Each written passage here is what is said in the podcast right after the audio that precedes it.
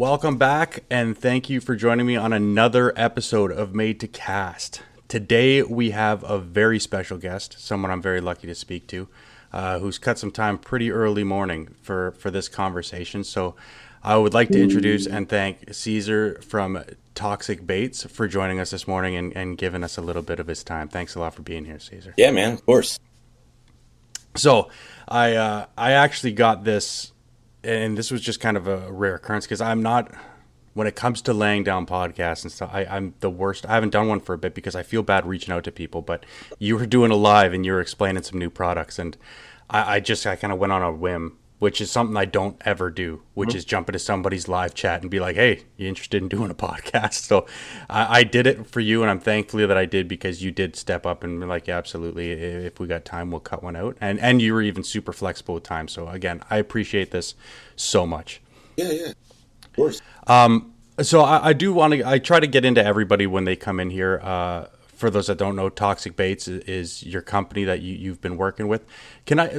I, I want to ask, like, kind of like your, not even in the bait making, but your fishing origin story. Like, is it something that you started as a little kid and just kind of came through with? Like, what is that origin story of the uh, fishing? Yeah, my dad life? just took me with him when he fished. He was, he's not a bass fisherman. Um, he uh,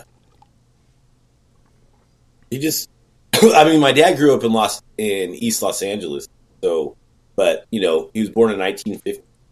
So back then, okay. there was still a lot of open area, you know, in the greater Los Angeles basin. So, um, even though it, you know it was East Los Angeles or in the city, he still grew up and, and, and knew how to like hunt birds, um, you know, right. dove hunting and stuff. And there's a lot of washes down there. So just because we grew up the city doesn't mean that we, you know, my dad didn't take me to do stuff like that. But we fish stuff like uh, County Park Lake, or uh, we go okay. up to like a lake called Silverwood um, in the mountains or Big Bear. And it was like a thing that we did often, you know, maybe like every month or so. But I mean, he raised me to be a golfer. We golf okay. every single day. But um, I always liked to fish. And when we went and he would fish for like catfish or whatever he fished for, uh, he would just get like a roost. I mean, when I'm like four five years right. old. He worked night shift, and then we'd go fishing in the morning. And uh, you know, he'd like fall asleep in the lawn chair. I guess I don't remember. And, uh, you know, I'd walk around with a little Johnson Century push button, um, yeah, Zebco, and like a, a rooster tail. And he said okay. that he'd get woken up by guys like, "Hey, bro, your son's got a big ass trout." um, you have to uh, wake up, and so I was always right. kind of like I couldn't sit and fish bait. I had to cast. So then, as we got older, I got older. I just played hell sports. I was always in baseball, everything, travel ball, uh, every day practice, golf. My dad is a super golf fanatic. We played all the time. Um, I ended up, you know, playing in high school and going all league and stuff. Oh wow! But um, about like 13, 14, I met some homie on my baseball team, and his name was Frank. And we were not the typical people you would think would go fishing um, at all.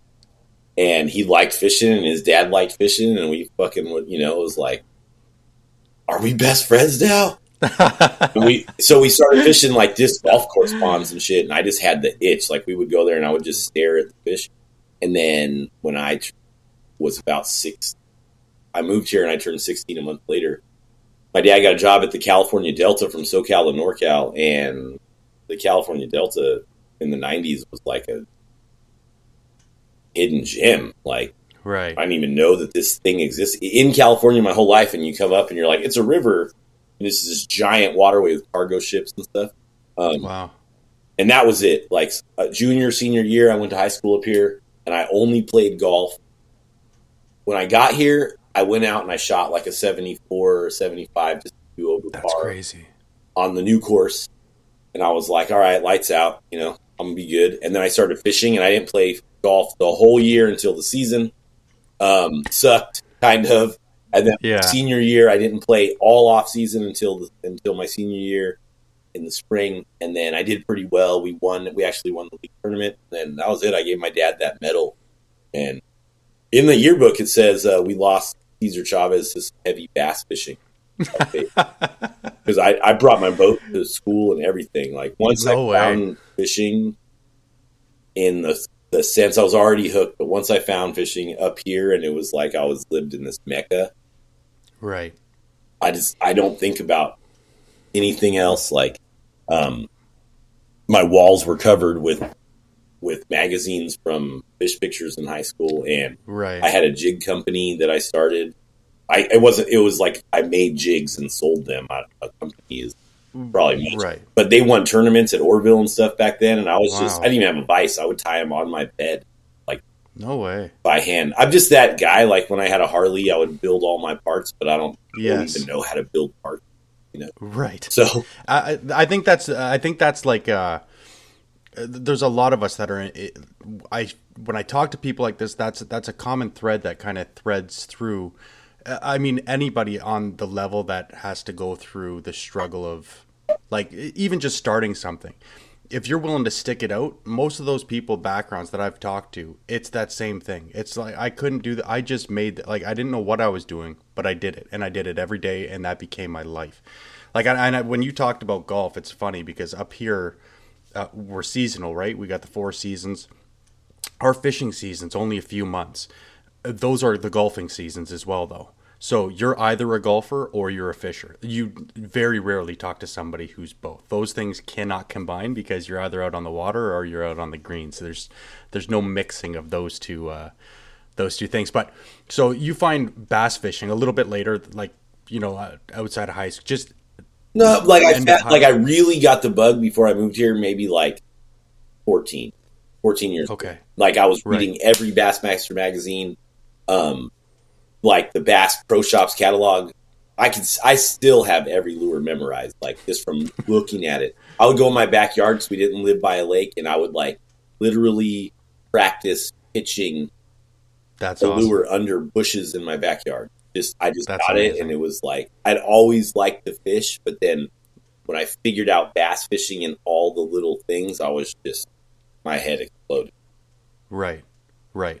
So then, when did the when did the bug set in? Of uh, you said you're making like jigs and stuff. When did that turn over to like making kind of the the the, the beginning of what you are now? The the big swim baits. 2006 2006 maybe um i made a wood popper i just made a wood popper on the side of my house i'd had a kid um life had taken a couple turns in my early 20s i got all my shit stolen all my fishing stuff stolen um Wow.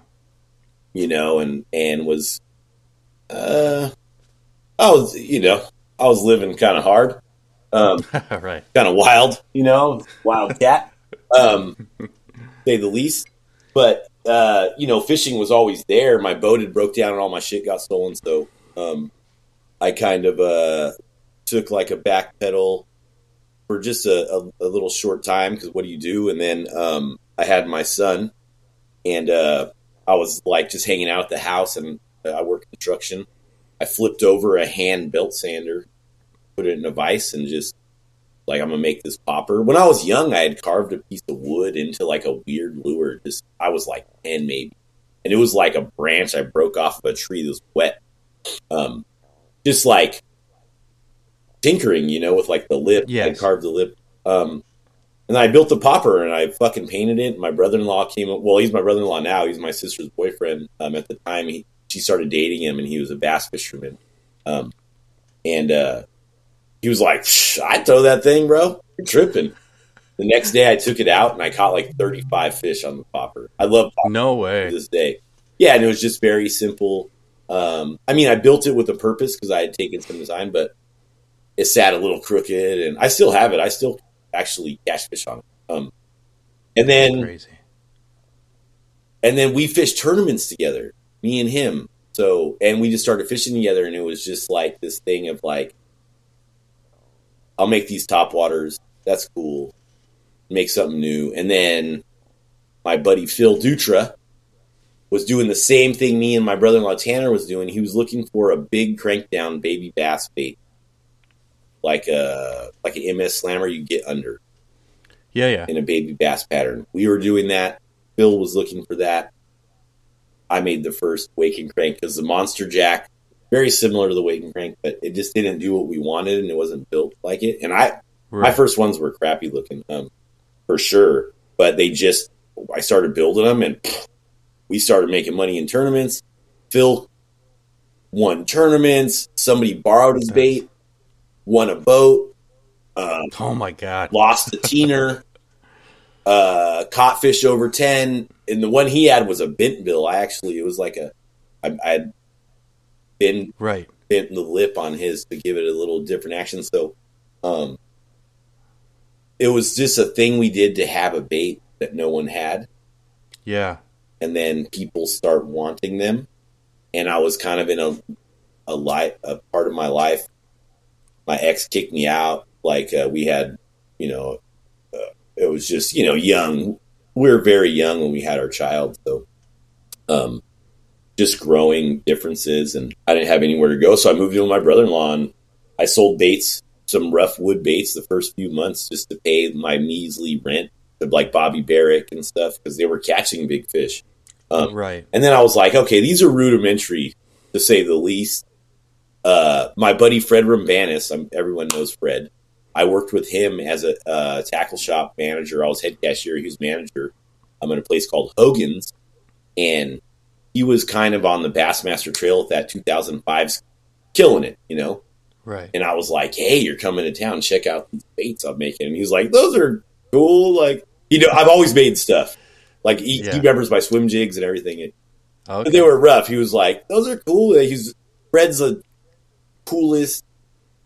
Always has been. You're not going to find a cooler or down to earth, That's awesome. chill. It's always nice when you hear that people are like Oh, those people are it's like that. day one, yeah. Like so, he was cool about it, you know. And and, and but I kind of was looking. I'm like, all right, yeah. I mean, they work for for effectiveness, but you know. And then I just kind of, um, I got a job at a refinery and just kept making baits, and and and I was able to work on baits at work because I was an operator. Um, Okay. a lot of downtime and uh i mean it just developed to what it is through grassroots like i've never hawked my shit like Right. i hope i'm not out of line by using curse words No, no, no. You're good. Okay. You're good. um I, I joined the Swimbait Underground in 2010 when it was starting because there was a lot of censorship on Swimbait Nation, that site, and uh, I just kind of like poked around and it was full of just you know, aces. Back then, there was just aces in the forum. Like you, you didn't sh- say anything unless, like you, they would laugh. Like it wasn't like it is now. It wasn't all Right. Like, who the frick is this guy? You know. Yeah. Um, yeah. And so I just started posting fish on my baits. I mean, that's all I've ever done. Right. I, I, I never was like, hey, I have toxic baits. Uh, you know, this is my lure company. I just built them and fished them. And then people started asking them. My friend Travis Evans um, from North Carolina, he was the first one online to say, hey, let me try one of those big mink. Um, and I sent him one, and he actually hit me back like we didn't know each other, and he was just like, "Wow." It was a funny statement. He was like, "I thought I was just getting another garage built bait, but this thing is freaking awesome." But it was it was still rough, right? Like right. my aesthetics has always just been kind of like this is what they look like. Um, it's a refined shape, but I'm not going to get into details. But he said, you know, it it it seems so much better than a garage bait, and I just kind of, it, I you know, I like that because I I know that my baits don't even then, you know, like I, I knew my baits weren't super fancy, but just the action spoke for itself, you know. So um, One hundred percent. and I just kind of grew from the wooden baits and uh, and into resin, and it was just a natural progression, I guess. Like um, the money helped, you know. Especially I'm from the Bay Area uh, now, you know, and it's expensive, and if you don't have two jobs or like dual Right. income, I didn't have dual income with my, you know, with my son's mom. Like you just hustle, and and I love doing it. Like it's not like I need to get this money, but it Right. people want your baits, it's of course, you know, of course you want to like sell them. So, and I mean, I always say this to be completely honest. Like, I love making bait, you know, but I love fishing. So if somebody was like, "Hey, here's a gazillion dollars, you never have to make a bait again. You can fish every day," you wouldn't see me. Right. I, I would disappear into the Everglades. You know? right. And, and not like on a negative point. I just I like The passion isn't. I got goosebumps That's- thinking about how much I like like like literally right now. I'm like, God, I love fishing. Like, it, it never stops. Like it, I'm broken. I, I know people are like, you're so lucky, which you know I definitely am very lucky. But but that's what I think drives the passion behind it, and I think that's super important, and especially for the people listening, and and my own feelings towards it, because it's the same thing that I mean I feel, and then I also respect from people, which is like you were saying that you don't necessarily hawk your material. You have to treat what you do as as uh, I always say it's a glorified hobby that I do. Um, but if you do want to sell things, you do have to treat it in a business in that sense. But if you can just post success, like you don't have to say like, oh, check this and like inundate with check this, check this, and you can just post success. This is this is it catching fish. This is you're not really hawking your material. You're just saying, I make something. If you're interested in it, come and look at it. And when I uh, just to not take from your story at all for me my my up and coming into big baits wasn't knowing about big baits because up here where i'm at we don't have we there's a, if you catch a double digit bass like you you might be starting to weigh it to find out if you should see what the provincial record is. Like they don't get that big consistently.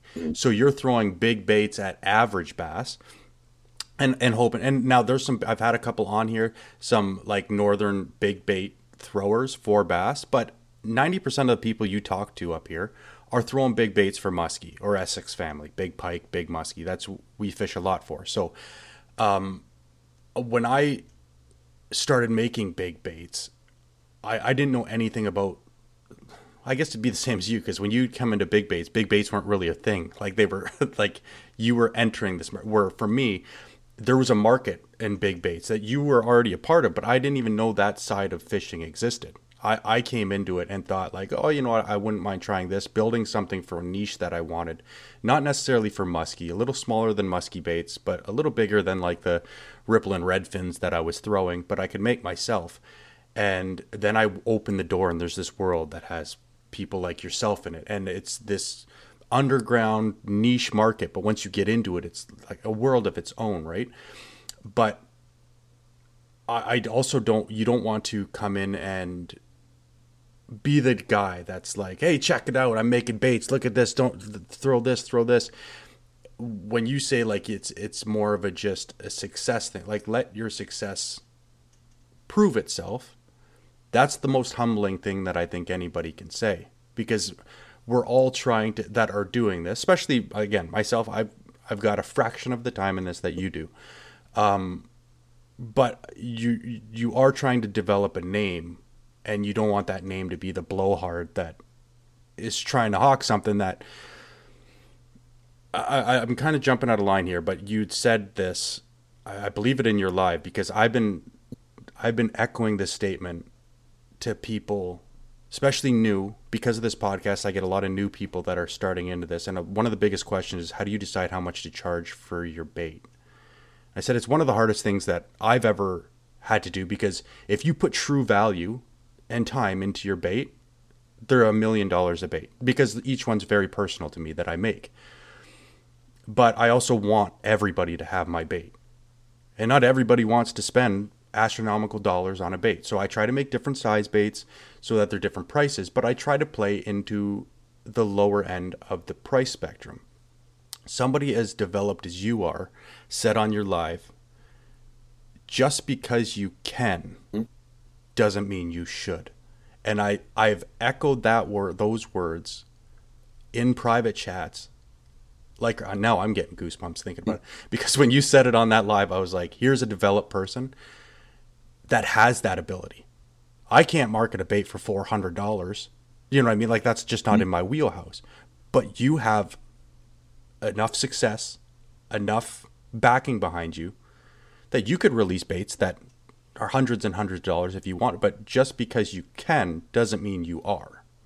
And you're I just sorry. so it's very simple for me. Like it's not the best business though. I can tell you, like business success, at least for me, right? Because life and happiness to me, you know, money is definitely a driver, right? You have to have money. You have to be able yes. to and you have to like not work and never be able to do things. You know, you have to have a, a balance, right? Of, of, of mental, like mental levity. Like you have to be able to escape, right? So, but, um, it's very simple for me to price stuff because I myself am a consumer, right? Like I'm a consumer of fishing product. What do I want to pay? What do I think is fair to pay? Um, I also know how much exactly it costs to produce bait, whether, and it's very different producing baits like in your garage versus me, where, you know, I have two places. I have a shop that we build at with rents and, and, and, uh, you know, everything that goes along with owning a property like that, along with my home rent and, and life rent and stuff. So there's two different cost margins, and it's hard to say. Like once I went full time, I know that we get grouped in right with like guys that build on the side, and there's nothing.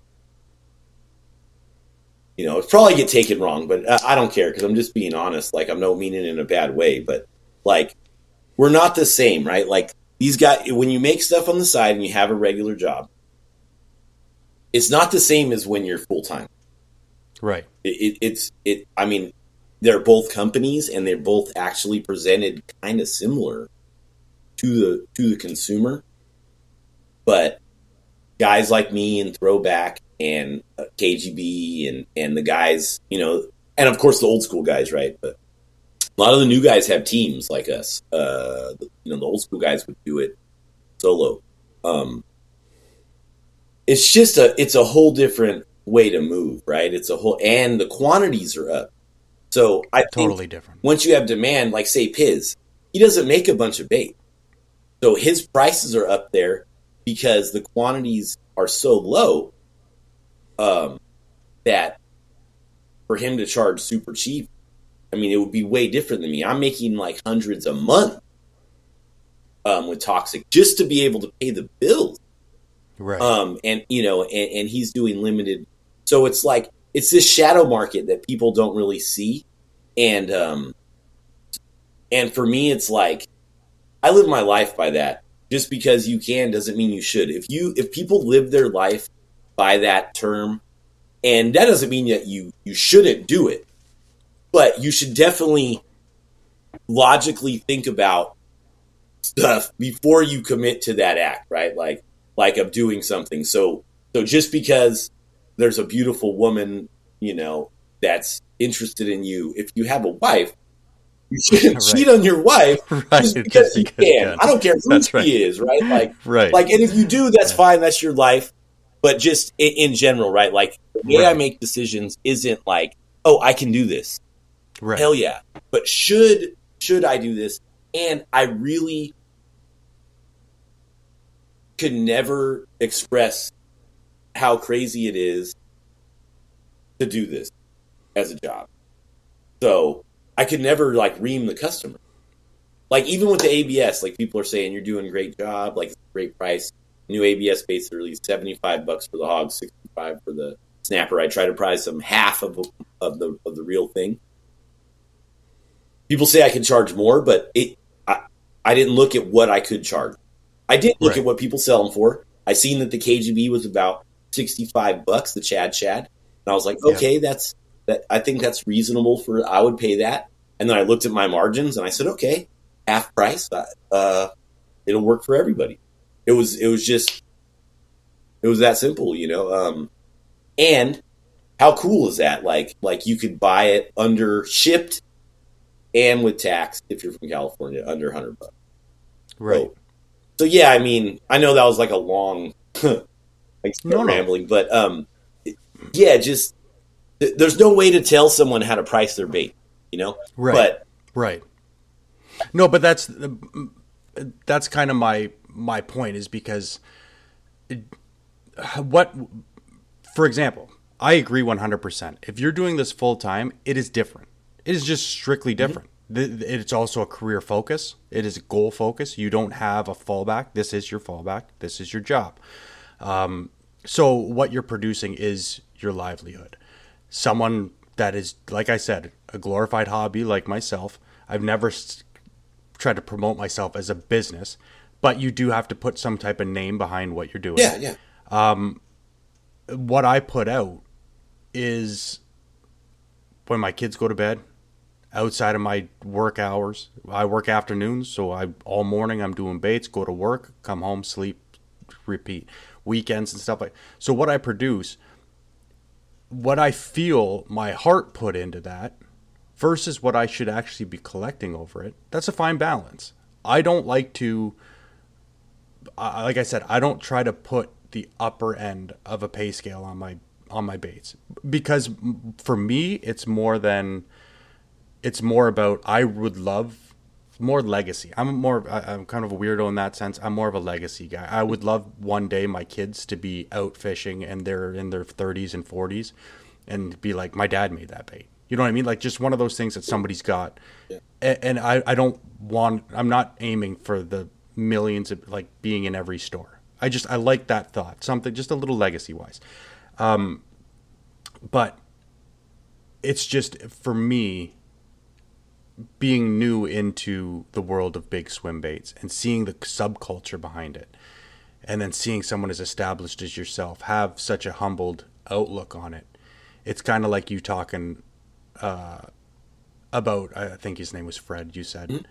Just being nicer like seeing someone as established as yourself being as humbled and like realistic with with what they work with even through your success that is humbling. And knowing that each bait does make a difference if you raised each one by ten dollars that's an extra thousand dollars per you know x amount of baits that's you can break it down per bait that way and it does make a difference and you still saying listen it, we're still trying to get baits into people's hands at the end of the day right like it's Yeah. And people need to eat. Like, and, you know, like, there's this, a lot of times there's a stigma, you know, about the bait that you buy. Like, it has to be expensive, or it has to be handmade, um, or it has to be a swim bait. Like, like, and people don't think about it like this, but I see fishing. Some people in my life that weren't, that aren't fishermen actually brought this up. Um, one actually very recently and echoed a statement of a, a, a close friend that does my art, and they were like, you know, at its base, I get to create items for people to catch food because I know people are catch and release, but I fishing is a food gathering activity that's been in human nature for probably forever, right? Like like they Right. find bone fish hooks right and, and stuff um, from back in the day. So I really think like it's really important to me that I'm, you know, it's like a it's like a very basic thing that I provide. Um, so so so at its roots, like I- I'm very proud of what I do because it's like it's like this ingrained thing that's very human and very um, part of our culture forever. Um, and and like you said, like that, I think that's why it holds something close. Like when you have a lure that's been passed down, or like you have this bait that that's created these memories, and you've caught this fish.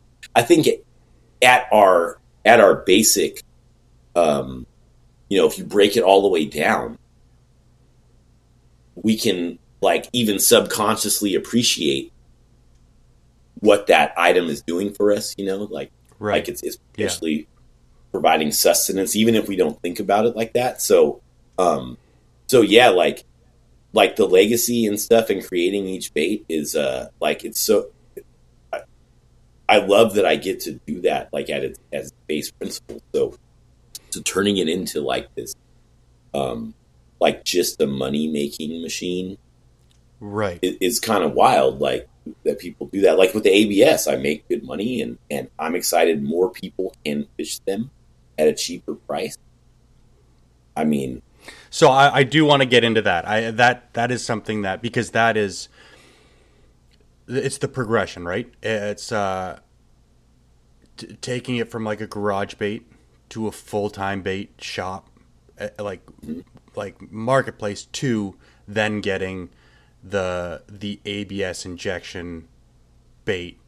Uh that it's kind of the progression and and I mean there's not really I'm sure there's sure that to go higher but I think that like factory development is is really cool step into more of a and I don't mean this in a negative connotation but a more mass productive um, form and which again this it bleeds into the whole legacy thing. I want to get a bait in everybody's hand.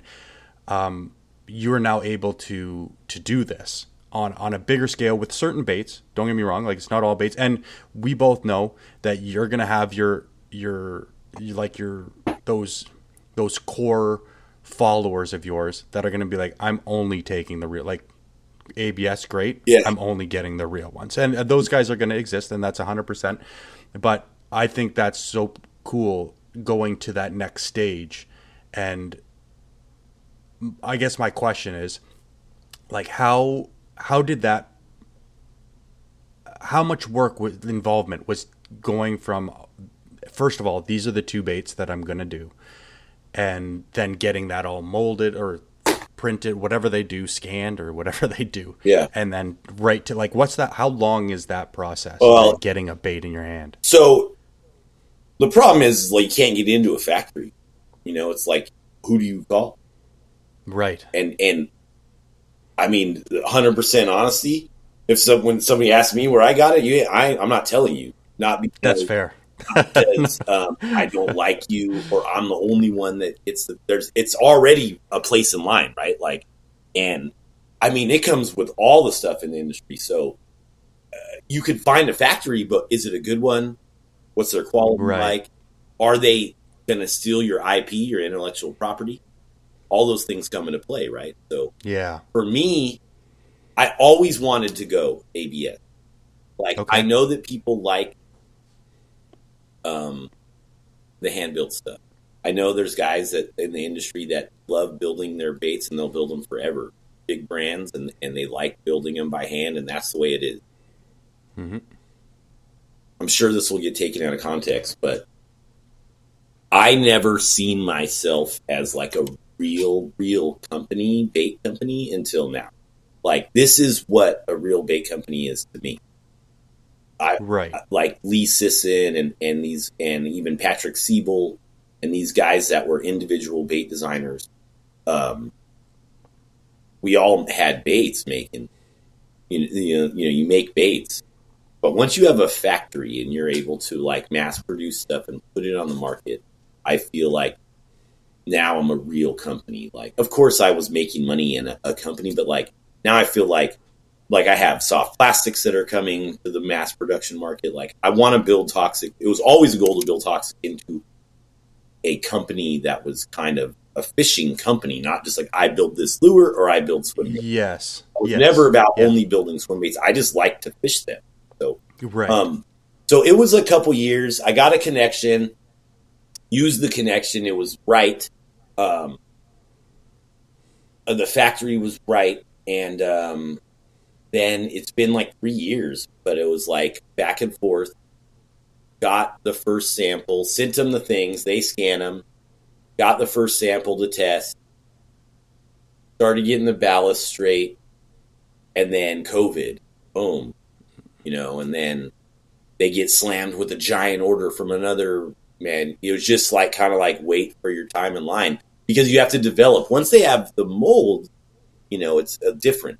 Then they can right shoot them. You put your order, but the development up to the mold is like they would send me stuff, and I would go and weight it um, externally because it's ABS yes it has to be sealed up. So I would go and, and, or, you know, get it to swim, and then that, you know, the part of sw- uh, of getting it to swim isn't like, oh, does it swim right? It's like, what action do I want to put on this bait? Right? Do I want a high float, low float, crank down, wake only, da da da? And in the future, we're going to have different models, but you have to like commit, and it's a lot of money. Like everything I have is writing on this, like like Right. everything that talks that.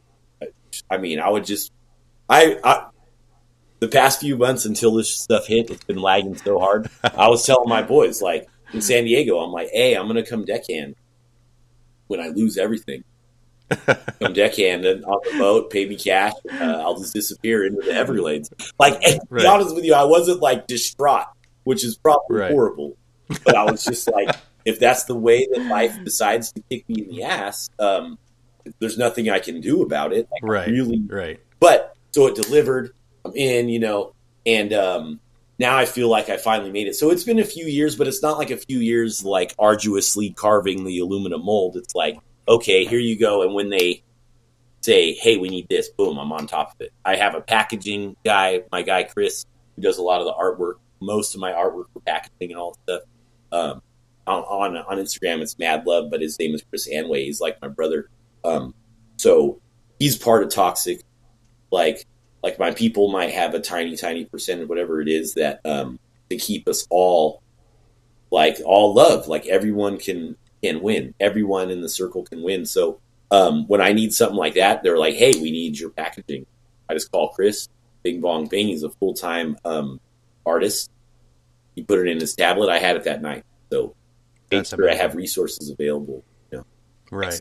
Yeah, I mean that's when I saw that I'm like that's I've talked to like um Nishine Lure Works. Oh, yeah. and uh, gone through some of the stuff that he does when it comes to cuz he just straight carves the copper templates I like watch the it. It's awesome.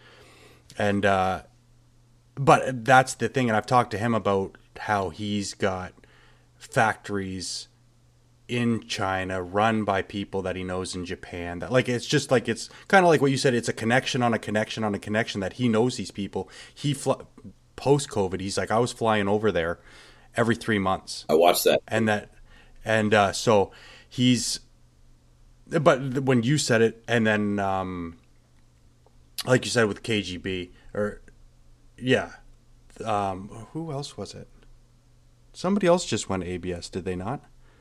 I could be wrong. Maybe I'm thinking of something else. Um I so to my knowledge, the only you know Rago does ABS through you know with Swimbait Underground on on the collaboration drop. He does some other stuff too, and then um, KGB went with Spro. That's right yeah because they were like a partner. Black Right. Dog back in the day did those G two crackers, um, but they weren't a copy of his normal baits. I don't. Okay. I've never really seen it to be honest with you. Like Buka did his baby bull shad ABS, um, but all those are kind of collaboration. right So It's- but yeah, it, it's either way. It's, I mean, I congratulations to you. To me, that's a huge congratulation. I know you've got your life on the line with it, but it's. uh no, that's not, I mean, it's However. it, it it's inspiring though. Like it is inspiring to see like a, a like I said, from carving a popper to like now mass developing a bait that you have found success in. I think that's it, it is an inspiration for those that are aspiring to be, you know, a full time anything to be not even a bait maker, full time anything to show that like even through your hard times, you kind of just found a groove that was kind of a hyper focus and you stuck through it. With that being said, there is something that I want to ask. That this is kind of a new question that I'm, I want to start asking bait makers because this is probably the most conversations I've had. And again, I know that this is a job for you, so it's a little different. But you've been doing this for so long, so you've had to have had. And I understand that there's ebbs and flows, but do you find yourself with just that because it's turned into a business? And I know you said you're a fisherman first, but I'm sure you do like the bait making aspect of it, where you're just like, I, I need to take a pause on this. Like this is where it almost becomes, I don't want to say dry, but like the the the motivation to keep creating. Do you know what I'm? Am I making any sense here? no, where no, no, you know, you totally are. Um, like, do you get that? Like, have you No, uh, uh, it's like I think my son's heard about it in music, right? My son's 18 and he's in college, and is, is a lot of people told him, "Hey, don't major in music because it'll ruin it for you," right? Um, and then you'll hear that about fishing and building baits, like, dude, you're gonna do it full time, and then it's a job, and then you're gonna hate it, right? Um, in the fishing industry, if you're in the industry, not building or anything, you'll see a lot of people come and go. They'll come in two, three years, or I love boom, boom, boom. They're salesmen, whatever they can do to get into the industry. They just want in. And three years later, they're out. Right. it burned me out because right. every day when you wake up to when you go to sleep, it's fishing, right? So it's in the reason it works for me and that other people are are normal, right? They watch football, they you know, they have interests. Um it's never there's never a day that would be like where I don't want to create or or fish or anything. Anything. Like every day I wake up, I'm fucking chomping the bit not to maybe create nothing new, but it's just exist in this reality. Right. No, no. I mean, and it's crazy statement, right? Like I hate painting. I painted over fifteen thousand bait. Right. That's my job. My boy Tommy, he's turned into a baitsmith um, extraordinaire. Like I, I trust him. So he's building. I'm painting. I'm running logistics. It's working. Um, I go through all the build stuff, but at, at this point, Right. You know, we're a team. Yes. I paint and I hate painting, but I don't hate painting. It's just like, yeah, like, oh man, painting again. But then it's just like any other life task. Like, I don't want to paint for eight hours today. Well, I'm going to break it up and, and right. accept the reality of I'll drop these baits later or whatever it is, right? Like it's a task that has to be done. But like, right. no, I never burn out of fishing. I never burn out of building. Like I could talk about fishing for 24 hours a day and not even sleep. Like, right. That's why I tell people I'm broken. Like, it, I understand that it's messed up. Like, it really is. Like, it really is like a a, a, thing when you're when I you're truly saying I don't give a crap about anything else but fishing. Anything. I'd rather fish than go to Christmas. I'd rather fish than anything in my, you know, like, uh, you know, the people I love or what, you know, if I'm with a woman or something, I'm not that guy. I'm not going to like stay out fishing. Like, sorry, babe, I'm not coming home. You know, I enjoy those, you know, the things in my life like that. Like, I'm not going to compromise right? You know, because those are very important too. But if somebody's like, hey, you fish too much, I'd be like, you don't love me. Sorry, you don't accept me for myself, and I can't have you in my life. Like they would just instantly be like, "Sorry, bro, call me right. when it's really cold I don't fish." Right. So, um, yeah, I mean, if like when people build and you get burnt out, my suggestion is go fishing. That's how. Right. If I'm, I just go fishing. Like that's what I burn out of. If I'm building and, and I don't fish, I will get but if I'm not fishing, I get tired of everything. When I right. like when I was married, uh, before I was divorced, my wife would see me staring out the window and just be like, "Just go," just because I'd just be in the house, like walking around, like uh, you know, like right. bored as fuck. Like, just go, just go. So right. that would be my recommendation. Like, if you lose drive in like creating, go fish and don't throw your lure. Throw everything, right. like like throw what's biting throw what you know. Like I see a lure, I go on like Ichiban Tackles, one of my favorite Japanese sites because they have old stuff new stuff, and I just scroll, and I'm like, what is that? And I buy it, and I fish it, and I might fish it one time, just right. see it swim or whatever, and that goes into my my my data bank of like of fishing and building and stuff like so i just stay interested in fishing. Right. And I, I think that's actually, and I never really thought about it like that. I, and that is probably the, if I do start feeling where you're like, all right, here we go. more resin in the mold. Like it's just it becomes a sequential thing. I do realize that the only time that I'll feel something along those lines is when I think it's a beautiful day and I could be like I could be out right now. I'm making uh, where you start to take away from that personal enjoyment because like I said because for me I'm not trying to make I, I don't I, I regardless I'm not trying to get like my com this hobby company up and going. I'm doing this because I love to do this. Mm-hmm. But because I'm balancing so much time, I truly am taking away from fishing time to make somebody else a bait, which I do. I, I'm honored to do that. But when you do that too many times, you start not grudgeful, but you're just like, I should be fishing right now. I should. This is a beautiful day. I got time. I can, and you almost start resenting it in that sense. For me, and I never really put it together like that until you're saying it. But it's a good point because I do see. For me, I love painting. I, I do. I love painting. I, I wish I could have just all my baits there for me so I could paint them all. Um, but I do. I do like the nuance of building as well. Mm-hmm. But that's the part that takes the time to set and you know all the, you mm-hmm. everything.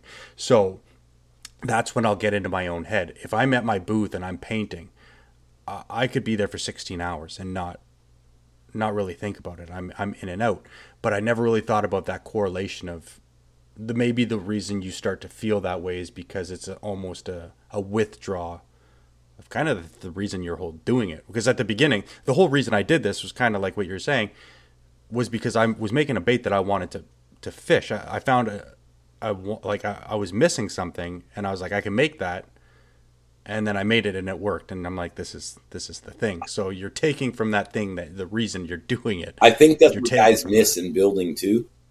Um not to take anything away from anyone that's building whatever, but you'll see a lot of guys like, "Hey, I want to build a shad glide." But you you should build what you need to fish with I mean, I understand Absolutely. you got to build something, right? Like if you want to build, build away. But the best baits, I think, you know, like uh, necessity is the father of invention or mother of invention, right. that thing is. Yeah. Like, like when you need it to do a, a, a task, I think that's when you're going to get those those baits, like the Wade hogs, the Wade hogs that made it to ABS. Right, I just caught that 11 pounder for my boy Joey. He's like part of toxic. Um, he's like one of my best friends. We're together all the time. Um, so he, uh, that Wade Hogs, the culmination of the Wade Hogs, Black Dog had the build cracker back way back when I started, but you couldn't get the build cracker. It was like hard to get, very limited, thin. It was just a variation of their shell cracker, which I wasn't ever a fan of. Not because I just didn't know how to work it into my arsenal. Right. It was like a glide, four glides, it was kind of like before its time and understood. It worked, right. but we, we didn't really right. know what to do with it, right? So, um, and then Brock Hiroshima had a fat gill. It was it was fat. I forget what it was. And then my boy Stephen Morgan had a bait with Morgan Custom Lures that was a really big gill with articulating gills. I actually have. He sent me the master keys and building more. We might bring that, but um, it had like articulating gills, but it was just it was so big, right? The gill baits at the time were so big and round. If you heard me talk about it, a normal gill is made so they can't eat it. It's hard to eat. Okay. That's why it's round. It doesn't fit down their throat. Like right. that's why they develop right. the body shape. So they right. so they're hard to eat. Well, that's the problem with bluegill baits because they'll they either they won't eat them or they throw them because it's too big and wonky. So I really didn't want to create a bluegill bait. I made wake cranks. So I was like, I'm going to buy bluegills. So I, I, lost three fish over 10 on that Morgan uh, custom. And I was like, that's it.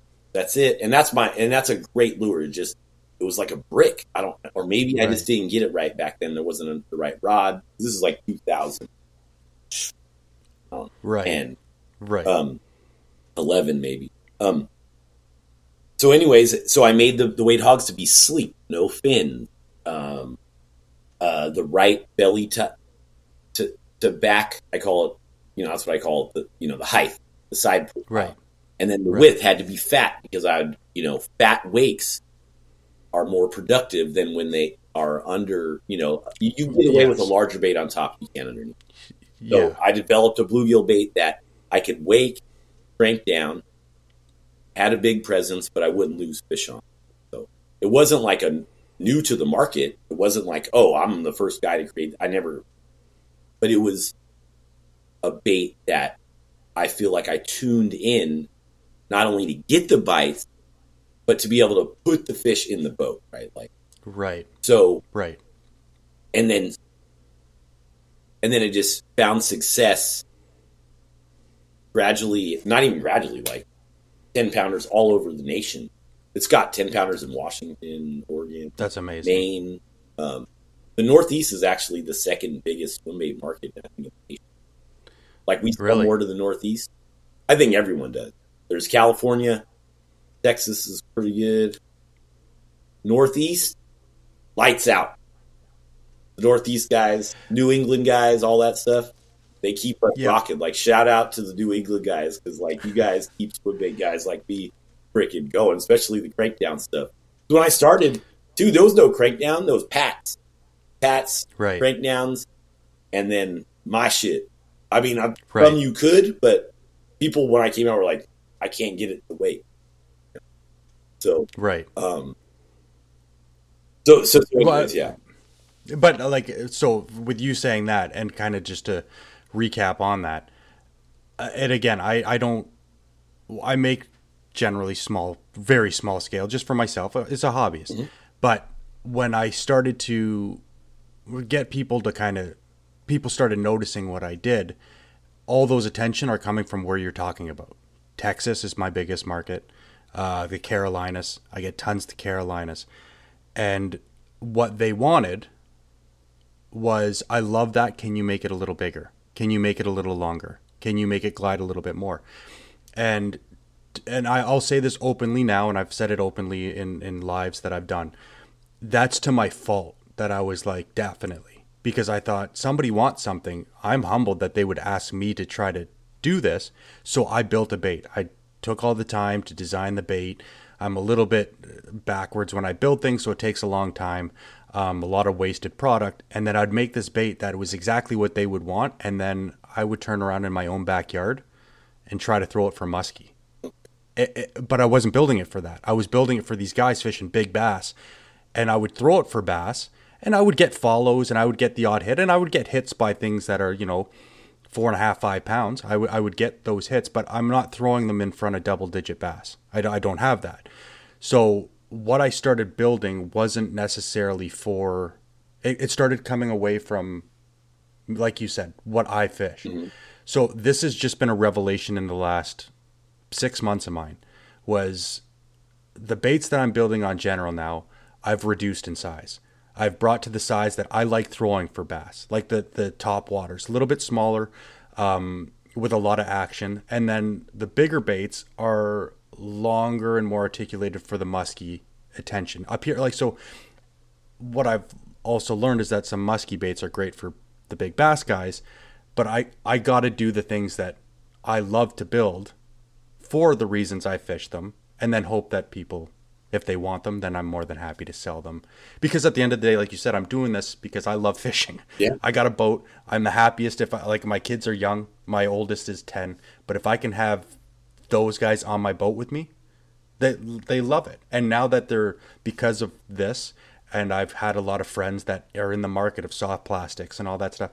I basically only use um, essentially homemade baits, garage baits. Um, essentially, I don't get me wrong. I'll still throw on uh, some productive baits when I can, but I just like to support the people that are, are doing it a little smaller. But because of that, I have all the soft plastics. I have all the. So now my kids were two years ago even they would be like, "Where are the worms?" Now they're like, "Can I?" They go into their tackle box and they rig their own little jigs with soft plastics on them, and they can throw them for panfish. Like, I love that, but I, I I'm trying to change to kind of like what you're saying. Fish, make for what you're fishing. Target your market. Produce for your market. or And- produce for yourself. Like Right. I know that's it's for I the market, Sorry. right? And I know like I really drive that, but I just think like just creating for yourself, people will like I think people try to create for the market, which is fine, but just it's almost like give yourself more more um, credit because you are the market, right? Like right. Yes, to- that's if that's this what I- guy is like Tom whatever, and he's in some other state and catches a gazillion pound bass, right? So what? Ninety percent of people that fish aren't doing that. They just want to go out on Saturday, throw a swim bait, catch some fish, have a great time. Like, like they're you. yeah, they're us. exactly. Yeah. So I know people don't, you know, I, I don't think people are just like, I'm going to create something that everyone wants to sell, but I'm just saying in general, like, like just don't overthink shit. You- you- Right. To like your listeners, right? Like, yeah, and to like guys that build, don't overthink it. Like, build crappy stuff. I build crappy stuff all the time. Like, like I actually build stuff bad first, right? Like we just got these injection molds for my old man river, soft plastic. I had them cut aluminum. I always use silicone. I'm probably going to go to a bigger factory, but to uh, to break the market, we got some injection, you know, aluminum molds cut. I knew what to do. I knew to heat the molds. I knew this temperature probably work. I knew to shoot at this temp. I shot those suckers cold. The injector was cold. I shot it at a high temp to see shrinkage, and I shot it wrong like five times. And then I told my boy Tommy, I'm like, hey, this is what I did. That shit didn't work. This worked. That didn't. Blah blah blah. He came back the next day. He shot him. He's like, oh, it's fucking good to go. I shot it wrong That's first. Like building something right the first time happened, but it's not a cliche. Like you literally don't know what you did. But like stay on Right. the microming, I talk about it a lot. I fished it and it was mediocre. And then I made one final adjustment. All I did was move the body, the cut in the body, like a quarter inch back, three eighths of an inch back, and it went from mediocre to like instantly producing. You right. know, so um, and it is those small adjustments sometimes that like I don't generally I now make a lipped bait like it's a, a wake bait, but I generally make lipless swim baits and I I just made a musky bait last year. Big weird shape. It's like an axe head lip on it. I custom made a lip so it's unique. I can't tell. I've told a million people. I probably threw out dozens and it was all by shifting that lip by almost literal degrees. And then once i had a degree i liked shifting the line tie up and down the bait and the lip. Like a lot of people don't realize that like like millimeter differences will change how that bait is pulled. And i still after that project i got that thing swimming. I love the bait. It's a big musky bait. It's, it's great. I, I don't ever want to do that again with another crankbait. Like I, I'm like I'm cashing in on crankbaits. I wasted so much product and material on those crank that crankbait that I can't even. every lip I'm bait calling it. it, it depends on like so you have your you have your lure. Do I haven't even have lures here? Um, so you have your lure wherever this lip is. You know, if it's positioned further back in the bait, that will have an effect on your line tie, the action it produces, and then your line tie movement vertical has one Right. adjustment, and then also in relation to the lip and where it is in the body. So, like you're even the orientation of horizontal or vertical, Right. everything has, like like you said, slightest. Like you could put a screw eye in and put one in right on top of it, yeah. changes everything. everything. Um, yeah. so like that's the I think that's where I am okay. Like how you said, like, oh man, I'll never make another one. I still put lips in different locations and proven design. Every Right. angle. I'm constantly like trying something. I put line ties on the forehead. You know, Right. It just I'm always trying something like like even with the soft plastic if I'm fishing and I catch it on black and blue, I'm like, wait a minute. What if I flip this color? Well, I catch Right. five instead of four, you know? So, um, yeah, it's like infinite. Like the tinkering, even on, on lipless bait. Not even the joint spacing, but I noticed how you have the joint set up, whether it's screw eye to pin or or screw eye to pin or like just the orientation, what side of the bait of the gap you have the screw eyes on. right can affect the Right. action. Like every tiny, tiny thing can affect the action. Now, is it affecting the action that's going to produce bites or negatively impact bites? I don't know how to quantify that. You know, right Um, you just have to try it. But that's the thing, though, is like, and and I've told this to people that uh, uh, function over, oh, like over aesthetics. Oh, yeah. I I, I do try to make it. You know, uh, the designs on my baits that I do have it, it is because I, I'm kind of extra. I I like the artistic nature of that, but that means nothing if the bait doesn't work. Like you got a wall hanger. Like and I stand by that and I've told people that the coolest paint job on a on a log doesn't matter if it doesn't do what it's supposed to do. And I, I do believe in that. And just because a bait works perfectly, and I liked that you said that because in you saying that even on a tested bait, you will still shift the lip around oh. Because a bait you might always find something that does something better. You can turn some, and it, but it's by accident. You might be like, oh my, you might have slipped a little bit extra weight in that you normally don't put it, and it fell a little bit backwards when I'm pouring the mold, and suddenly I got this a different thing. It sits a little back heavy as opposed to front heavy, and now it it wants to bite the water a little more as opposed to there's these little things that can always make something a little bit sexier, and if you don't kind of Yeah, every once in a while try that, you can change something completely. yeah. That's a key too. Is is weight placement for I call it traction. Like you said, bite the water. Right. People miss that. So I, I I know I've had you for a while here. There's just I always ask a few questions at the end. It's Yeah. kind of a lot of people listen because they want to hear people's opinions. But I do want to touch base on one thing that I did look up, um, and I, I don't want to take your time too much on it. But toxic days Mhm. That you you've you start. I think last one was four. Yeah, I think toxic. I think it was Toxic Day Four that I, I saw last, and now that's just like a bait show. Like it's a, it's well, it looks like an event. I don't know. I- I'm I can't talk out of turn because I really don't know much about it. But it looks like a like almost like a trade show because the last one you had Piz there, you had Had a bunch of stuff, It's- and that's something that you just for the community was like, you know what? Let's do. I did a barbecue. It was the wintertime, the first one, January. I was just like, it's cold, and you know, all these. It was after my first full time year. It was my first year full time, and I was like, wow, what an amazing thing. Let's have a barbecue. I'll do a bait drop, see who shows up. People started flying in. Um, I was the only No one.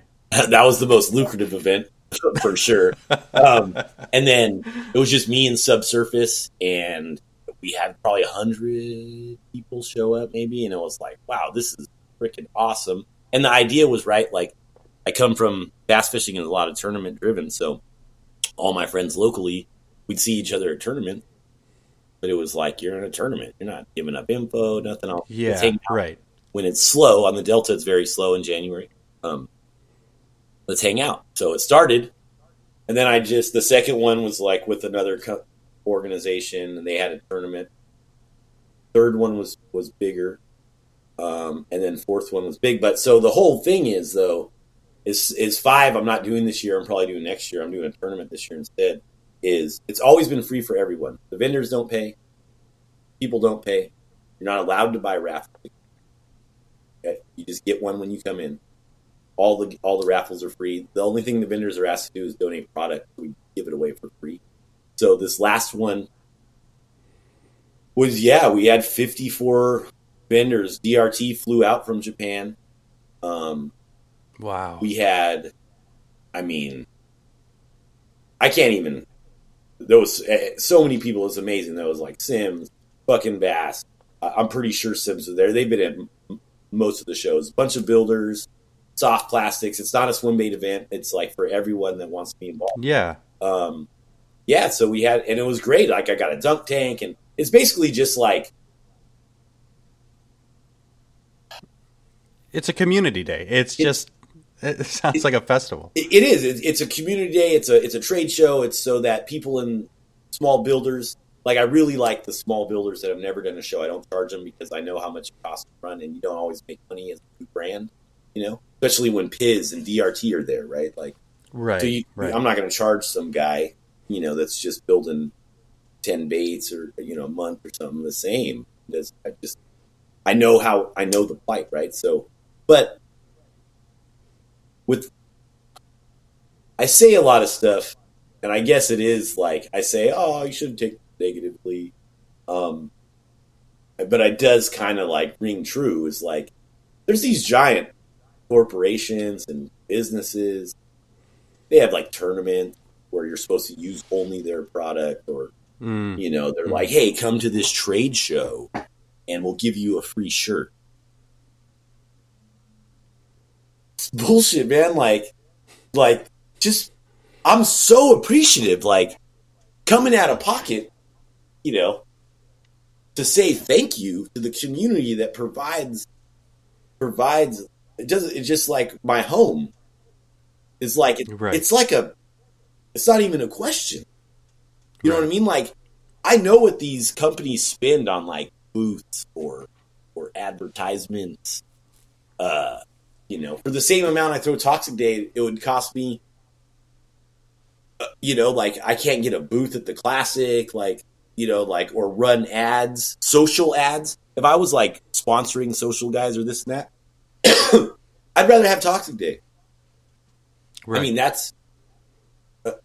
I just want to say thank you to the community. Like, I don't. That's all it is, and I don't understand why more.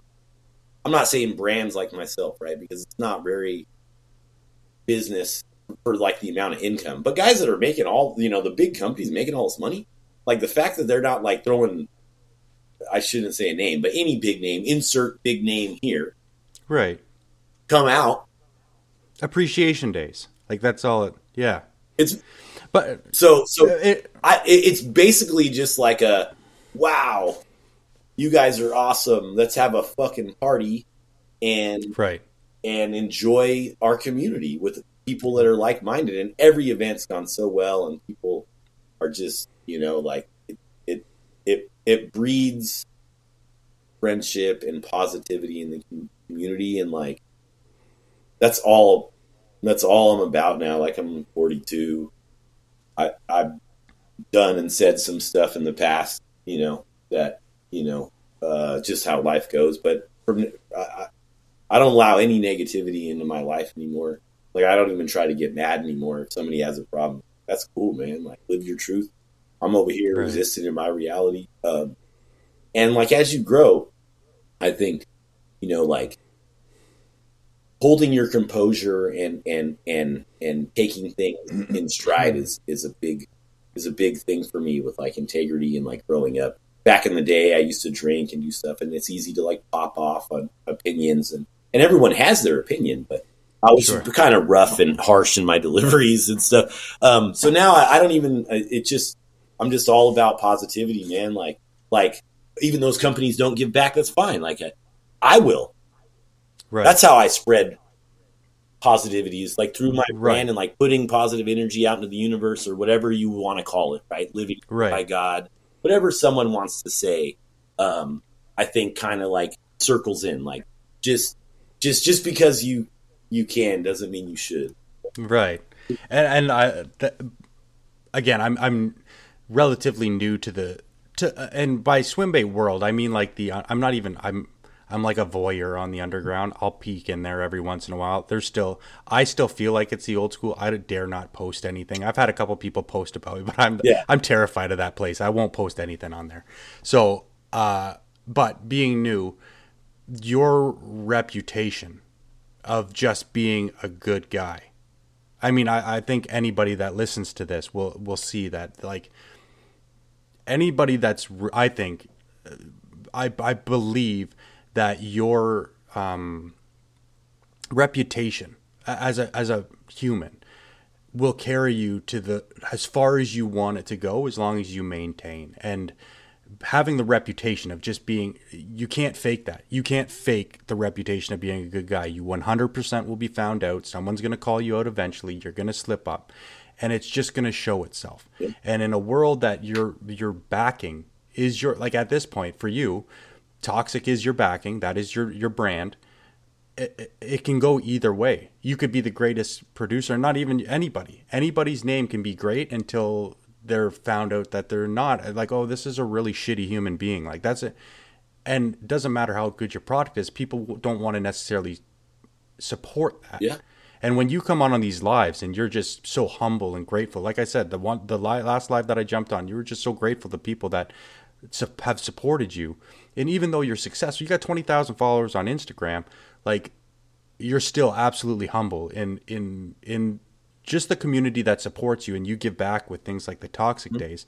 That's it's inspiring to uh, to another again uh, somebody that can walk watch peripherally at somebody that makes baits for a living still be a human being and not be one of those big companies that you're talking about. Because that's always the fear is like you you'll meet a guy they get big they get big and then they become a company. And you're like oh that that guy used to talk to me and be oh, like we used to have good conversations right? And to someone like you that has built a company that has become successful and still has the time to at 6.30 in the morning jump on a live and be like hey man i appreciate you guys. I look forward to this product launch of my new abs and i was like this i think it's what again because i don't reach out I'm, i don't like reaching out to people necessarily but i think that's what inspired me to just be like maybe he wants to talk for a little bit because just the humbleness in somebody to be approachable in this sense Well, I Uh, I think you should reach out because if somebody says no, um, that's their their business. But five followers, a hundred followers, a five listens, a million listens. Um, somebody wants me to be on their podcast. You know, like like how could you be like ah, eh, Right. I'm, I'm not gonna do so. But I do want to say something. Like I am the way I am because I wasn't always the best person. I'm not going to be dishonest about that. Like whether you know I was never like murdering, you know, something like this. But I had No. I have a, a rough past and I've said some shit. I drank a lot of alcohol. Like you know, I come from I don't drink anymore, and it was never like a, a, a thing where I hurt my family or anything. But it was just like you know, like I, I come from kind of nothing, um, and that you know you develop a certain callous in your life and a certain viewpoint and but i was able to grow as i got older you know So Right. i'm proud of the person i am now and i wouldn't be the person i am now without a past that was bumpy and i'm sure somebody could dig something up from back then. I was running my mouth talking shit you know something.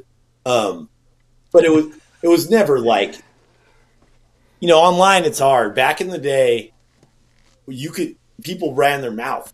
It wasn't like it is Yes. now where the cancel culture and stuff it wasn't ever like 100%. really malicious thing. But yeah i just want to i want to put that out there like like i live my life to be the best person i can. I've always taken care of my family my son and never slighted anybody or never like cheated on my wife or fuck you know did fucked up shit. Yeah. Which you know i know that life is different for everyone. Right. But i do so I do really try to be the best person I can be and grow into a better person year after year.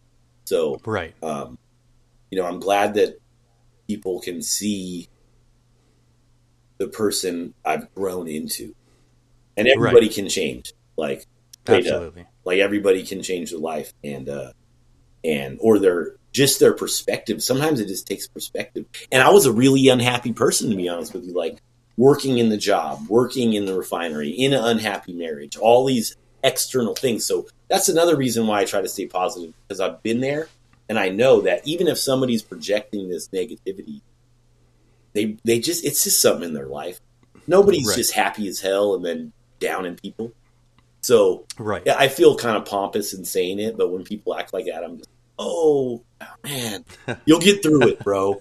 I was right. there. I was That's right. that guy, you know. right So I mean, I appreciate you saying that, I and I really glad that I, I really hope I do do right by customers. right Um, but you know, coming from where I came from, um, to to now, like I'm broke. I'm you know like building a business. I went into debt. I, I try. I'm trying to build a giant business. I just didn't want to have toxic baits and make some money and pay bills. I didn't Right. make toxic to pay bills. I right I don't want money like it's not money driven, but I want toxic to be very large. Like I'll Yeah. growing this until they make me stop. So you know, so I definitely want to go that direction, but more important is living that a happy life. right Like Right. The legacy of the company is great, but living the happy life, and you, I can't be happy unless I'm like putting happiness out, right? Like, Right. so That's inspiring, man. Like it really is. Just for because I think I think it's easy to be negative today. oh yeah, I think it's easy for people to to see um and I've noticed this. I've talked to my kids about this, especially my oldest who's 10. He's not allowed on like like he's not allowed to just roam the internet, YouTubes and stuff. Like that's all to a degree like it's kids tube for him. And uh but you know, he is getting to that point where friends are doing other things. And it's just I- I've had to tell him like it's real easy to just turn on the internet and be negative from start to finish. Because that's what people are clicking on. And to it, it's it's easier to find the negative and then now be cited like and your opinion be attached to uh, like a definition. And it's just like you said back in the day it wasn't that because i could have a discussion. I could say bass fishing is the biggest waste of time. Wait till you musky fish and you'd be like yeah blow it out your ass. Bass fishing's awesome. And, and, and then we would laugh about it and you'd take me bass fishing and i'd Yeah. be like i'll take you mu-" and that was it. Where now it can be a full out like you're wasting your time and it becomes this personal thing and it just and that's just fishing Uh, Yeah. life is opinionated Yeah. right now so being able to to to kind of try to shed the positivity um, is also something i'm working on with myself as well i've had i think a lot of us have had checkered pasts and that's helped us to shape kind of the definition of where we're going and how we are trying to output i think having kids helps Yeah. just because you now have little eyes on you that you're trying to define in a sense that of what structure yourself in the way that is a role model to to what they should try to achieve to be um, but you doing it on a grand scale is is it's it, it is it's inspiring to see and it helps to motivate uh, other people to do that so again i, I don't mean to sit here and, and No.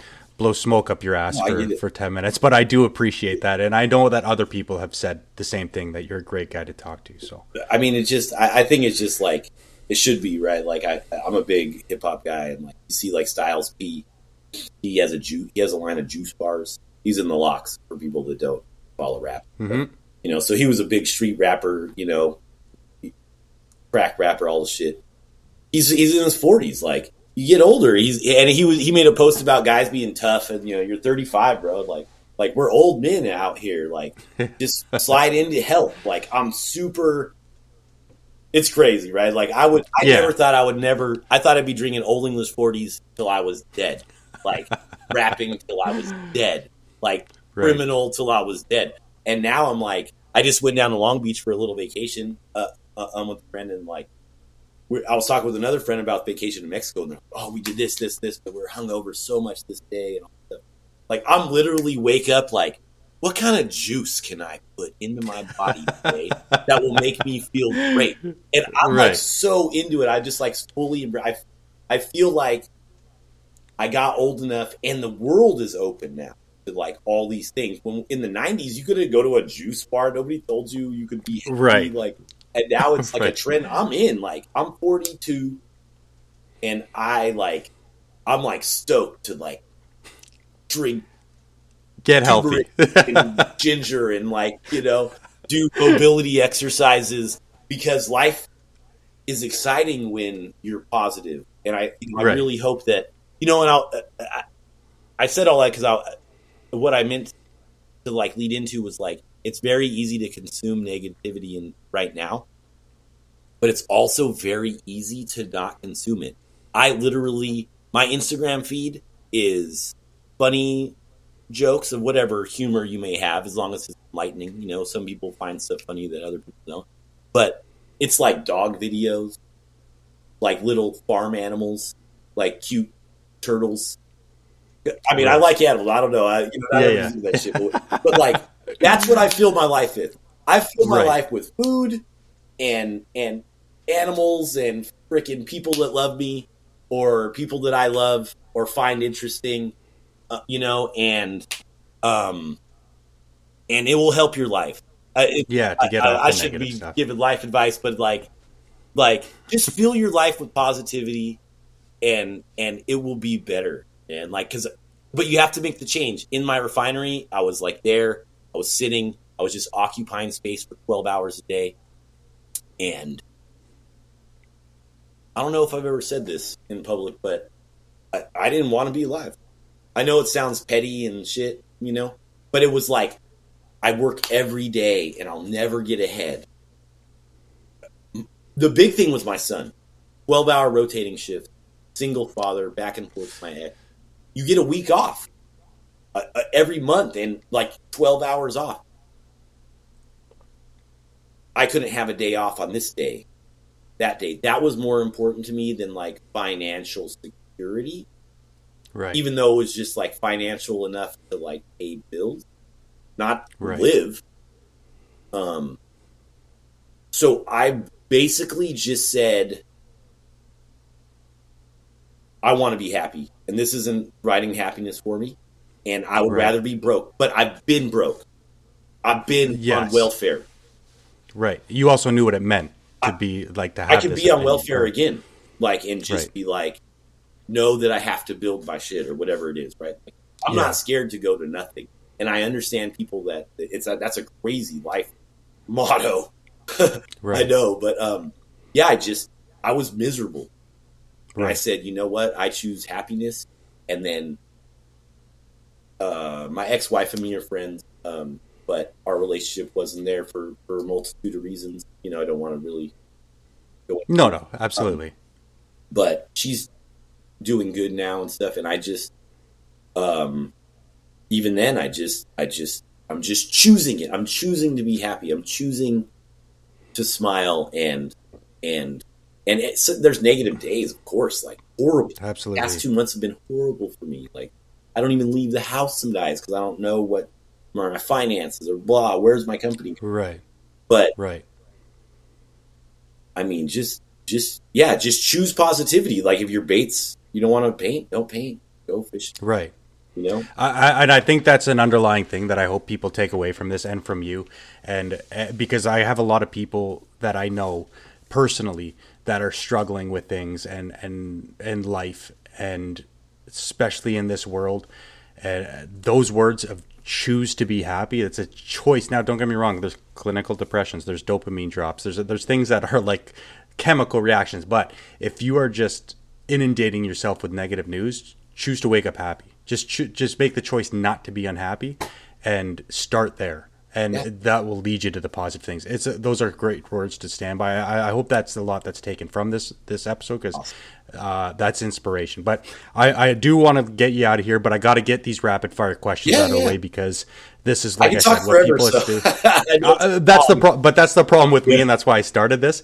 Is because getting on and talking to people about fishing and fishing related topics, I, I literally could blow a day off. Uh, and like you, I've never talked to you in person before, but I could talk to you all day because you're. It's, it's an easy conversation. But these are the questions that I uh, have developed over Okay. this podcast that people kind of look forward to. So the first one, not your bait.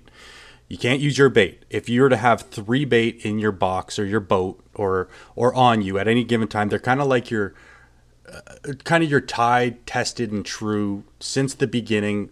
They don't have to be anything special, but three baits that you kind of will never leave the tackle box. They'll just you might not ever use them, but they'll never leave. They just sentimental or not. Uh, what would three baits be? very easy. Um, I like that. well, yeah. I mean, there'd be a tie for third, but it was just a uh, spinnerbait, Senko. Um, how did I miss? Spinnerbait, Senko, Bass Tricks, Basstrix swim bait. Basstrix swim bait catch fish everywhere, all the time, all year, all sizes. Like spinnerbait, yeah, spinnerbait, Basstrix, and uh, and a and seven inch Senko. I throw the seven. Seven inch. Yes, only the seven. I mean, of course, I'll throw for bites, but the seven inch is a true trophy bait. Anyone that tells you, ah, Senko, seven inch Texas rig, Senko, trophy bait, hundred percent, Really? hundred percent. It's like I've, I've, I, I, I, it just for lack of knowledge and just kind of going with the flow. I've only ever thrown a five. I've never. I don't even know if I've even looked for a seven. it's a big fish bait, and the Texas rig is the key to the big bites, in my opinion. Um, but yeah, Right, I always have one on, always, always, always. right. Mhm. That's awesome. and the awesome. spinnerbait, all those all those lures catch fish, but appeal to large fish. Spinner baits, I've caught giant giants over nine pounds on it. Um, multiple, you know, I, and I could say a frog, a jig, and all this stuff, right? But if I have to go And these are in the, the country, these are the yeah these are the That's it. three that are I can catch staying in your box. that. That's awesome. Okay, you have three so three days fully paid for all inclusive anywhere in the world for a one day 24 hour fishing trip anywhere you want to go what are the three target species you would want to fish for. Now maybe you've done a ton of excursions maybe No, you've t- but i'm talking like trophy fish or Anywhere in the um, world, bucket list fish like three bucket list fish if you could go anywhere to catch them especially in their natural habitat. Uh, golden Dorado, the golden Dorado in, in South America, Colombia, in south america yeah. Um, tigerfish in Africa. Um, I really want them. Those are bad, and no one. Too, it's hard to even get to the rivers. I actually wrote Right. a, a magazine article for a magazine in South Africa years back, and uh, the guy was like, "Yeah, we can go." Da da. da. But um, and then the third one, I have access to tuna. Those are all really fun. I want to catch a, a giant white sea bass um, on a surface iron or on a lure. interesting Um, I have some friends that that have caught like eighty. So Wow. it, it's a West Coast thing. I don't know on the East Coast. You guys know about the white sea bass, like a big croaker. But um, oh yeah, they eat lures a certain time of the year. So uh, that would be in Mexico. But yeah, golden dorado and and tigerfish seem freaking. I can name a million. There's that, and there's a carp in China. Uh, wow yellow. There's a carp in China that doesn't look like a carp. Um, that's freaking crazy. But but yeah, It's one of the I've learned more about like exotic fish species by asking this question to other people because that's one thing that I got to give you credit for. You you've had those answers like locked and loaded, like you already knew about it. But uh, like because when I started this and I started asking that question, I brought up as like Arapaima being one of my like especially in their natural location. And after I had mentioned that, I had somebody give me a link to somebody that they're friends with who's a guide in the Amazon that fishes arapaima and and uh, like natural or um, peacocks, but in their like in Yeah. the rivers, and they're giant. And like when that person gave me that link, and then that guide reached out to me, I was like, uh, it's it's weird how it's like suddenly a bucket list trip that like um, in the future one day somebody's like you know it costs this much I'll get you on a plane you know my next guide I got this day this day this day and you're like oh my god I'm, I can't I'm too anxious but uh, that is like same thing that if there was farmed I shouldn't even say farm but like if you were to go to like Florida and, and catch peacocks that's awesome. But there's something about like taking a jumper plane into a little town and backpacking through like bush just to get to the river, and nobody's on that that shoreline, and you're catching these absolute monsters. And that's perfect because Dorado's the same. with The golden Dorado are always in the cut, like little creeks and stuff. And then That's wolffish. cool. I mean, uh, the the the, uh, the tigerfish are in the middle of nowhere. Like I've seen Cubera in Colombia exploding on topwaters. If you don't know what that is, the big red snapper Oh, in okay. the ocean, and they like sixties eating. Oliver from Big Bass Dreams, he did a trip out there, and it looks incredible. But those fish that I named are like, That's another great guy. That's another guy that's like blown off and still a super nice, or at least when I talk to him, an Cool. absolutely super nice guy. Um, last question, and this one's the most important to me: boat snacks. When you're on your boat, are you a snacker on the boat? Do you ever bring anything with you? And if you do, what would that boat snack be? Gummy bears. Yeah, gummy, Just- Haribo gummy bears, and um, I bring beef jerky for Carl, my dog. If you follow, you know Carl, um, and only a little bit because he's not supposed to have salt. But I'm the guy that like comes home like like uh, Tom Hanks and uh, Castaway or whatever. Like I should have taken more water and snacks out there. I just come home and just like. Like Yeah. actually, peanut butter and jellies though. I eat more peanut butter and jellies than any adult should. So if I'm going on the boat and I'm like going on a trip, a lot of my trips are short and impromptu, so I don't have to. right, Boom, four Right. hours. I live five minutes from the ramp. I live on the water. right, Right. Um, so those I'll just go. yeah, but- absolutely. Yeah, I take water, uh, like a diet coke maybe, and gummy bears. I take gummy bears, That's awesome. sugar, and like you know a little bit of gelatin for the joints. You know? That's right. but uh, you know, uh, yeah. So, and if I'm if I go to a lake or on trips, I'll bring like a burner sometime, especially in the winter. Um, I'll bring a little propane burner and catch trout. And cook 'em, you know, That's awesome. Or something, you know, like that's wicked. I love Yeah. food. I just I love fishing more.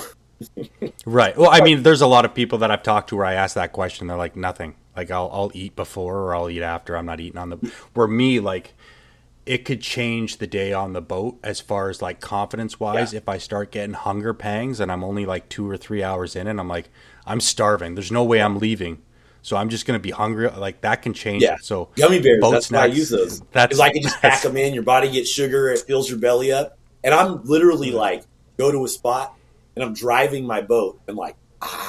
Yeah, yeah. Not while the fishing's just, happening. like, out, it's like- it's No, I'm fucking like cramming the peanut butter and jelly down. You know, throwing the crust out. So, um, Oh, yeah, God.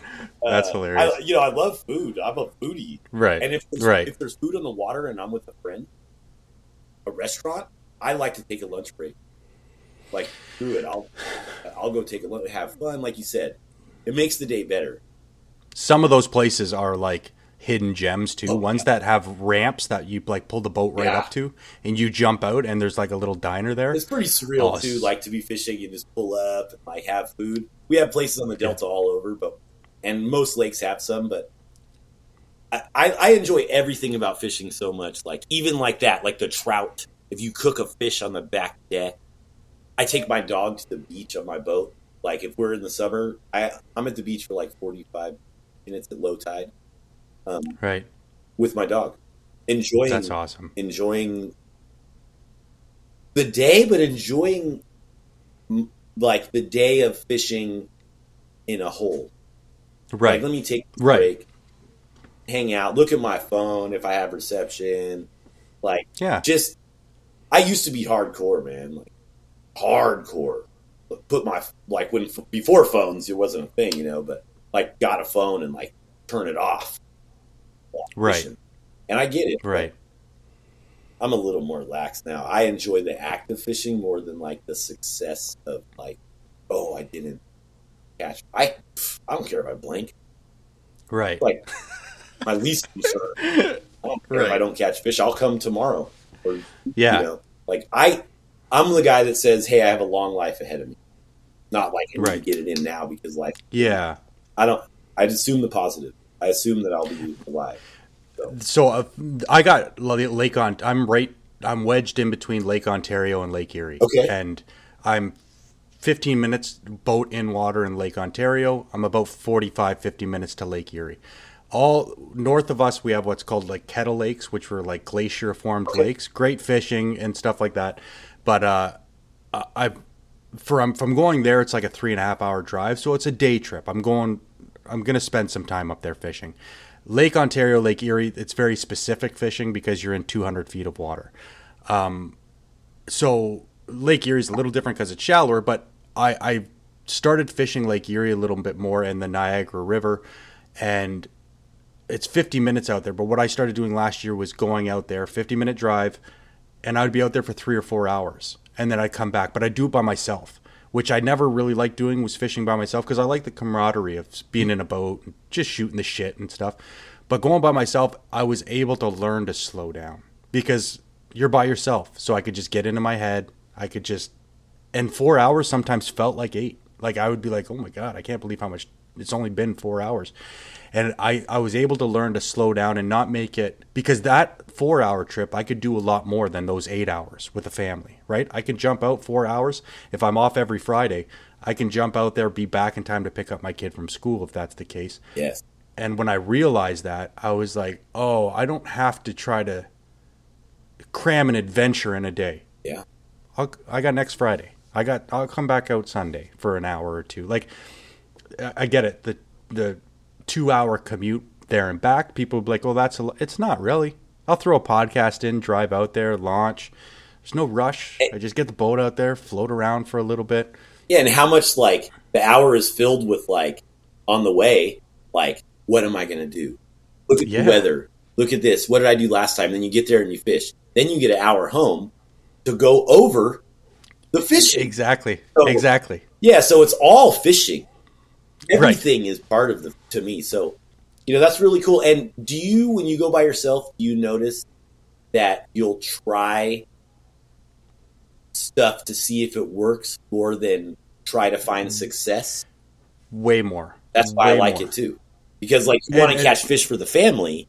That's exactly it. You you feel as the boat driver because it's funny. If I went on your boat, I I don't care if we get like I'm just happy to be out. When I it's my boat and I have people on it, I feel even though it's not my job, I'm not a captain, I'm not a charter. I feel obligated that I want them to catch fish. So I'm going to try to do the things that I know I can be the most successful on. But I I said this to my wife. One of the biggest things when I was by myself, like I would fish somewhere for 10 minutes and be like, you know what, that looks like a good spot. I'm going to just actually just cruise over there and I just pack my stuff and shoot over. I might be there for 10 minutes, be like, oh, this place dog shit. Fly over somewhere else. I would never do that if I got, you know, friends or mm-hmm. my buddy in the boat. I would never do that because I'm like, well, let's wait this out and see if we can be, I know we can be successful here. And that freedom, like I said, it breaks up the day, but it also, like it gives you a new experience mm-hmm. where you can see different chamber and it, it is a different experience now i can tell you i've caught fish by myself good fish by myself that's where I'll, i lose the individual fishing a little bit because i love the shared experience of somebody catching a big fish or catching a big fish and somebody else getting to witness that big you know what i mean like that shared experience is where i suffer fishing by myself because I, that's the camaraderie i love people catching fish i love i'll catch no fish if you're in my boat and you catch all of the fish i am just as happy Me that too. day as long as I can see that transaction happening. I'm a big fan. I, I'll be the best net man you ever had. I love way. being there. I love being there. right? Like Exactly. you can't catch exactly. them all. You know? Exactly.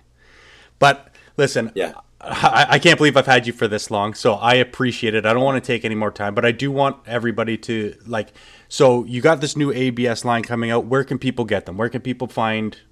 Uh, again, this kind of I have a listenership that goes right across. I got people in Sweden that listen to this, so I, I they might not be able to, but where can people find your stuff? Where like what are all your plugs that we can put out there? So also, you know, you could Google toxic baits. It's going to come up. Um, I I prefer to sell direct to customer because I'm not. I don't have like a hundred thousand baits, and I get to make all the money, right? Um, Absolutely. but I don't want to sell my baits through big corporation that doesn't, you know, actively participate in the community or they don't really give a crap sure. at the at the top level. I'm not talking about the Yeah. employees or anything. yeah. yeah. So I'm not selling them through any of the huge online platforms like Tackle Warehouse or Bass Pro Shop or anything like that. Um, once I start selling March 7th, next Thursday, I do the official release at uh, the PCS show in Costa Mesa um, on the West Coast. And then we're going to drop the baits that I have in stock the same day online, toxicbaits.com. From there, I'll be working with retailers regionally. Like um, up here, I'll have some, they'll have an online presence, Coyote Tackle, Bass. So if you don't want to just buy a bait, you could go to these retailers and buy hooks and, and things and also order a bait. Um, right. and then I'll have some in SoCal. I'll uh, I'm planning on flying to Alabama. I have friends that fish the tour out there, and um, so if you're a, if somebody's listening and they know somebody that's a retailer, it's fine. Um, so I plan on selling to mom and pop shop for them to have That's them, cool. whether they have online or not. It'll be and not a ton of them. I want to work Right. with shops that work with me, give them a good price, um, and keep it in the community. So, like um, and as for now, it might be limited in those mom and pop shops because, I mean, the hundred percent truth is I know it's easier, but just I'm not trying to sell myself short. Um, and direct to customer is the best way for me to, you know, make the most money from my work. I mean, just uh, honest to God truth No, absolutely. and I enjoy having you know seeing the influx, and I can actually quantify like what baits colors are popular and stuff. So Yeah. toxic baits, follow all the stuff. You can find them there. I'm going to be in your local retailers by summer. I should be in a ton more. I plan on flying. I'm, I plan on going to these retailers and shaking hands. That's the like right, right. Hold up. Um, and then you could always find it like any social, right? Or on my website or Uncle Bing Bong on YouTube. You go to my YouTube Toxic Baits. I have a show called Uncle Bing Bong's Can of Worms. Um, there's there's updates on what's going on there. Um, my website has a landing page that says what's new. So anytime you want to know what's going on in Toxic, whatever is the updated stuff is right on the site. And um, we have the new OMR Old Man River. It's the soft bait that's been in use for years and years, and we're finally bringing that out. And also the iRod Sniper Swim that I designed for iRod, um, 150 bucks, great deal. Um, and we have a new model coming out, the the, the Corkus, which is a 200 and something dollar model, but full cork handle, a little fancier, and a That's different. Awesome. Unfortunately, we had a little technical issue here where we lost connection with Caesar. However, I'll just recap that if anything that you want to get from him, go directly to toxicbaits.com where he has all of his links to everything that you need to find, as well as following on Instagram at Toxic Baits Suck, uh, as well as his Instagram at toxicbaits. All of these links will be attached to this program wherever you're listening to, as well as on my Instagram, which is made to cast, uh, as well as Hashimoto Concepts. So, thank you all for listening. Thank you for being a part of this. A big shout out to Caesar for spending some time and, and sharing some of his history with us.